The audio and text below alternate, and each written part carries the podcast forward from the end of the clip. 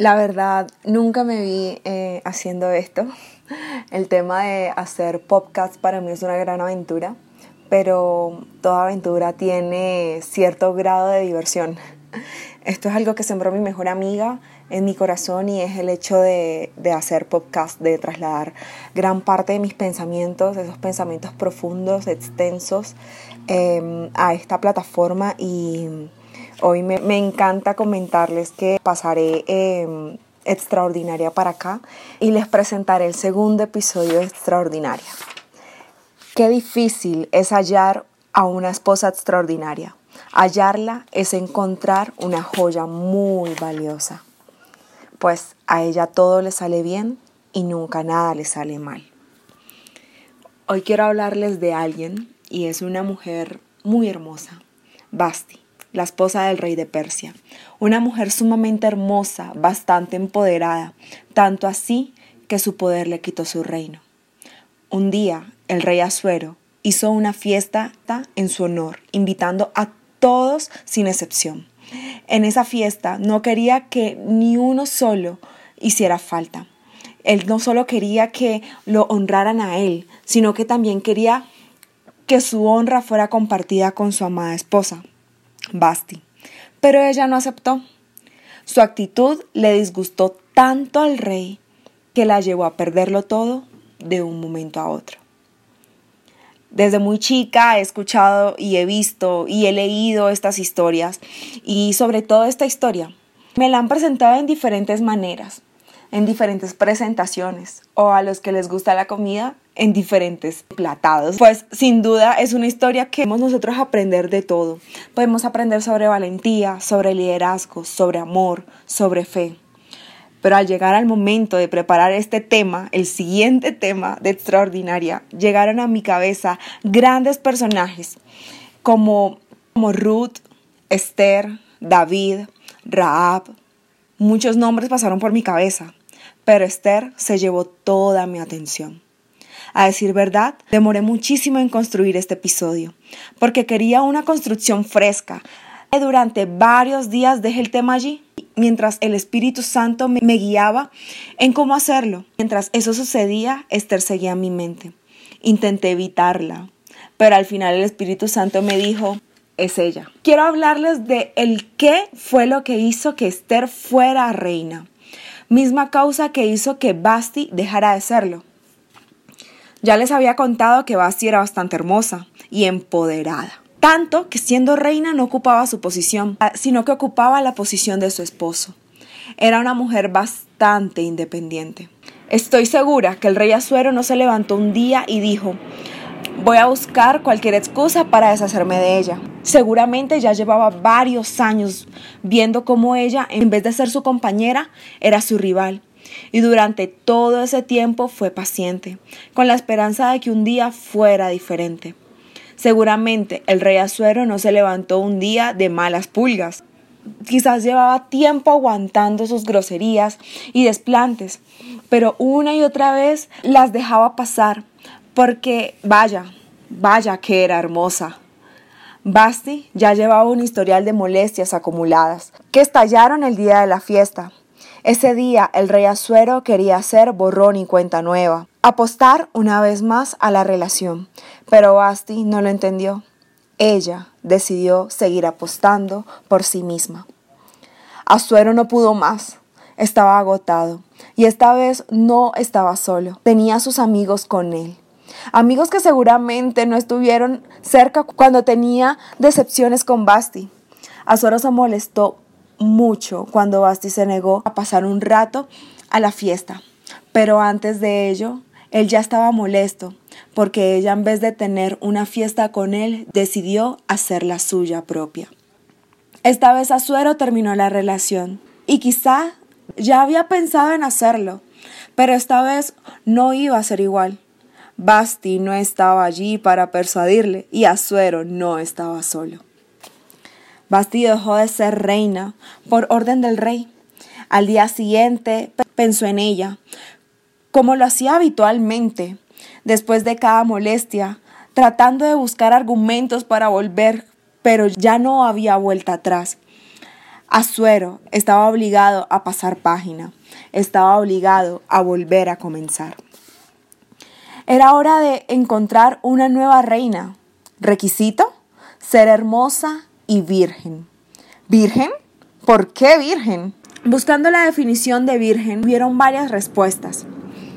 Número uno, la obvia, que nunca ha tenido relaciones sexuales. Número dos, la reveladora, que permanece en su estado original y todavía no se ha usado. Lo primero que llegó a mi mente fue, ok, Basti era hermosa. La Biblia lo dice, pero, oh my God, ¿Basti no era virgen? Bueno, si Basti era virgen o no, solo lo saben Dios, ella, su esposo y la gente del pueblo. Pero puedo creer que Basti vivió situaciones que la obligaron a perder su esencia, a convertirse en el resultado de experiencias pasadas. De pronto tuvo falta de atención, abusos, palabras que atacaron su identidad y no fueron sanadas, y que al momento de ser reina la llevaron a verlo como la gran oportunidad de por fin estar al otro lado. Pero ¿sabes algo? Esther no era diferente a Basti. Esther también pasó por momentos dolorosos, momentos que a cualquiera también le obligarían a perder su esencia, porque perderlo todo y que te hagan daño duele, pero que se te mueran tus papás siendo un niño te desdibuja por completo. Sin embargo, ella no permitió que el dolor de su niñez la dañara. Ella decidió conservar su esencia, porque aunque Mardoqueo tomó el papel de padre en su vida, este acto, por muy heroico que fuera, no aseguraba que ella se mantuviera igual, pero ella tomó esa decisión y se mantuvo virgen. ¿Por qué razón? Porque virginidad no es solo un estado físico del cuerpo. Virginidad es seguir siendo lo que tú eres sin importar las circunstancias. De ella se recalca que era una mujer muy hermosa, al igual que Basti, y también atractiva. Y no es lo mismo ser hermosa que ser hermosa y atractiva. Pues niñas lindas hay, todas somos hermosas, pero ser atractiva ya es todo un reto, un nivel superior, porque va más allá de la apariencia física. Es todo un conjunto de cualidades que resultan agradables, llaman la atención o despiertan el interés de alguien. Y aquí viene algo súper importante. Esther fue seleccionada por su belleza, pero ella fue apartada por su gracia. Dice la Biblia que Hegai quedó muy sorprendido con Esther y la trató con mucha amabilidad y enseguida ordenó que con ella se tuviera un trato especial. ¿Por qué? No fue por su cara bonita. Quizás ya habían pasado varios días desde que Esther estuviera en el harén y Hegai observando, evaluando una a una sus actividades sus comportamientos, sus acciones y viendo que todas esas chicas eran camaleónicas, a excepción de Esther. Ella era diferente. Esther no fingía ni era conveniente. Esther simplemente fue al palacio a seguir siendo Esther. Esther era virgen. Pero eso no era su diferencial. ¿Qué la hacía diferente? ¿Cuál era la razón de su gracia? su obediencia, la misma causa por la que Basti perdió su reino. Y cuando pensaba en esta palabra, me inquietó mucho el querer conocer su significado, llegando a mi mente la palabra hacer caso. Pero no era suficiente, así que decidí averiguar un poquito más de qué es ser obediente y qué es hacer caso. Y fue curioso, puesto que aunque una de las definiciones de obediencia es hacer caso, hubo un detalle que retumbó en mi corazón que las hacía completamente diferentes. Y era lo siguiente. Mientras que hacer caso es una acción, una conducta a la propia voluntad y la naturaleza del ser humano, obedecer es un hábito, una actitud sobrenatural que está ligada al corazón y al espíritu del ser humano. Y Basti muchas veces hizo caso para permanecer en el reino. Puedo creer que por temporadas hacía lo que Azuero quería y esperaba de ella, pero cuando ya todo se calmaba, ella volvía a hacer lo que ella quería. Pero Esther llevaba dentro de sí un espíritu de obediencia, y esa era la razón de su gracia, y ese era su atractivo también, su obediencia constante y de casa. Ella obedecía a Mardoqueo desde que era niña, y aún continuaba haciéndolo. Pero me dirás, hey, ¿qué tiene que ver la obediencia con la virginidad? A simple vista nada. Pero si meditas un poquito, te das cuenta que tiene que ver mucho. Y es que la medida de tu obediencia es directamente proporcional a la medida de tu virginidad. Porque la obediencia es el escudo protector de tu esencia. Recuerda que virginidad no es solamente que nunca hayas tenido relaciones sexuales también es permanecer en tu estado original. Y cuando dejas de obedecer, sales de esa área de protección y te haces vulnerable al entorno. Ahora bien, no es que no ejerzas tu voluntad y estés en una prisión, es que aunque puedas ejercerla y lo hagas, también entiendas que no siempre tu perspectiva es la correcta, sino que hay una más alta que puede verla desde un mejor ángulo y que te mantendrá segura en cada paso, te mantendrá virgen. Y Esther entendía eso. Esther vivía eso. Quiero presentarte 12 rasgos que aprendí de su obediencia y que podemos poner en práctica al momento de activarla en nuestra vida. Número 1. La obediencia empieza en casa. Esther obedecía a Mardoqueo desde niña y aún continuaba haciéndolo. Ella hacía todo lo que Mardoqueo le ordenaba o sugería. Nunca mencionó su origen porque fue una orden de él. Hasta puedo creer que la idea de ser reina fue de Mardoqueo más que de ella. No sé, aquí intuyendo. Número 2. Cuando eres obediente, eres un libro abierto. Para Mardoqueo, la vida de Esther era un libro abierto y él tenía la total libertad de intervenir en su vida. Todos los días Mardoqueo iba y venía por el patio de la casa de las mujeres para ver si Esther estaba bien y cómo la trataban. Aún después de ser escogida reina, Mardoqueo seguía cerca de ella. Número 3. Cuando tú obedeces, caes bien. Todos los que veían, compartían y vivían con ella, la querían y la admiraban, porque recuerda que obediencia es mantener tu esencia intacta. Número 4. A la obediencia no se le añade ni se le quita nada. La obediencia y el actuar de Esther no se fijaba en lo que mejor le pareciera o lo que le sonara bien, ella se preocupaba por ser exacta en lo atendido.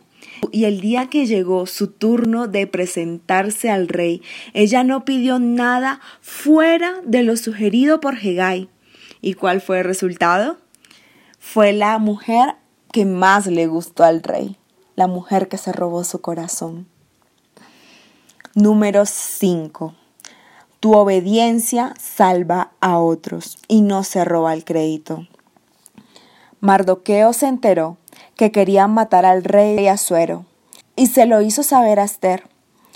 E inmediatamente se lo hizo saber al rey, con derechos de autor incluidos. Ella salvó la vida del rey porque su obediencia hizo que su palabra no fuera tomada en duda, y a su vez honró y exaltó la causa de su salvación. Y la causa de su salvación fue Mardoqueo. Número 6. Tu obediencia mantiene tu corazón cerca de casa. Cierto tiempo Mardoqueo estaba pasando un mal momento. Se había enterado que lo iban a matar y a su pueblo. Cuando Esther se enteró de esto, enseguida su corazón se dolió y atendió al dolor de Mardoqueo. Número 7. La obediencia reconoce la ley. Mardoqueo le da la orden a Esther de ir donde el rey, a impedir el cumplimiento de la ley que se había lanzado en contra de su pueblo y de su vida. Y Esther al recibir esta orden, la ley que le acobijaba, diciéndole a Mardoqueo, aun cuando sabe que, que tiene que obedecerle, también le debe respeto a la ley, pues ella no podía acercarse al rey a menos de que él la llamara, de lo contrario moriría. Y hace bastante tiempo Esther no había podido ver al rey, porque el rey no la había llamado. Número 8. La obediencia trae consigo temor, riesgo y creatividad. Esther estaba entre la espada y la pared. Si obedecía a Mardoqueo, moriría. Y si obedecía a la ley, también moriría. ¡Qué aprieto!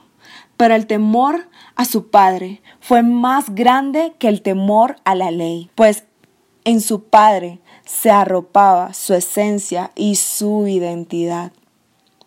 Y cuando tú tomas el riesgo de obedecer alineada a tu esencia y tus principios, aun cuando sea bastante suicida, tu creatividad se activa de manera sobrenatural que te protegerá a capa y espada. Número 9. Tu obediencia debe ser accionada en la posición que ocupas. A Mardoqueo no le interesaba que Esther le obedeciera como hija, sino como reina. ¿Sabes? Esto fue algo que a mí me impactó demasiado. Y era que Esther, antes de actuar en obediencia, se puso su vestido de reina y fue ante el rey. Y cuando el rey la vio, se puso contento. Estoy segura de que si Esther no se hubiera presentado como reina, hubiera muerto, puesto que tu obediencia no solo toma valor cuando tú sabes quién eres, sino también cuando entiendes que debes obedecer donde tú estás. Número 10. La obediencia es prudente y astuta. Esther conocía al rey y todos sabemos que cuando queremos algo primero, debemos tantear el terreno para así llevar a cabo nuestro objetivo. Esther se acercó al rey y enseguida no fue a decirle lo que quería. Eso hubiera sido un poco egoísta. Ella se acercó al rey con prudencia y reverencia porque aun cuando ella sabía que era reina, también sabía que él era rey. Poco a poco fue creando cercanía, respetando su lugar y honrando su autoridad. Y a decir verdad, no hay mayor muestra de amor que la atención y el respeto. Demostrarle que le importas. Y eso fue lo que hizo ella. Número 11. Tranquila, ya casi acabamos. Un espíritu obediente es irresistible a cualquiera. Recuerda que Esther halló gracia delante de todos en el palacio por su esencia. A ella la querían todos en el palacio antes de ser reina. Y aun siendo reina, la seguían queriendo. ¿Por qué? Porque ella sabía cómo hablar y en qué momento hacerlo. Y luego de haber tanteado el terreno y encontrado el momento perfecto, buscó las palabras más adecuadas para hacer lo que Mardoqueo le había ordenado. Y como ella supo hacerlo, el rey no se le negó. Más demoró ella en hablar que en el rey decir sí. Número 12. Esta es la última. Cuando tú obedeces, no solo ganas tú, sino que ganan todos.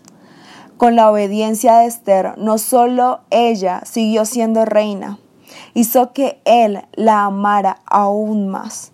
Con su obediencia honró y dio gloria a su padre, le dio la victoria a su pueblo, y su reinado fue de los más memorables. Sin duda alguna, la obediencia a su padre fue la causa que a ella todo le saliera bien y nunca a nadie le saliera mal. También hay un verso que dice en Efesios 6, 2 al 4, el primer mandamiento que va acompañado de una promesa es el siguiente. Obedezcan y cuiden a su padre y a su madre, y así les irá bien y podrán vivir muchos años en la tierra. Espero que te haya gustado este nuevo episodio de Extraordinaria y que me puedas acompañar en esta gran aventura que emprendo con los podcasts. Que sea de gran ayuda para tu vida, que nutra tu corazón, que sane tu alma y que te haga ser una mejor versión de ti, que te haga ser una mujer extraordinaria.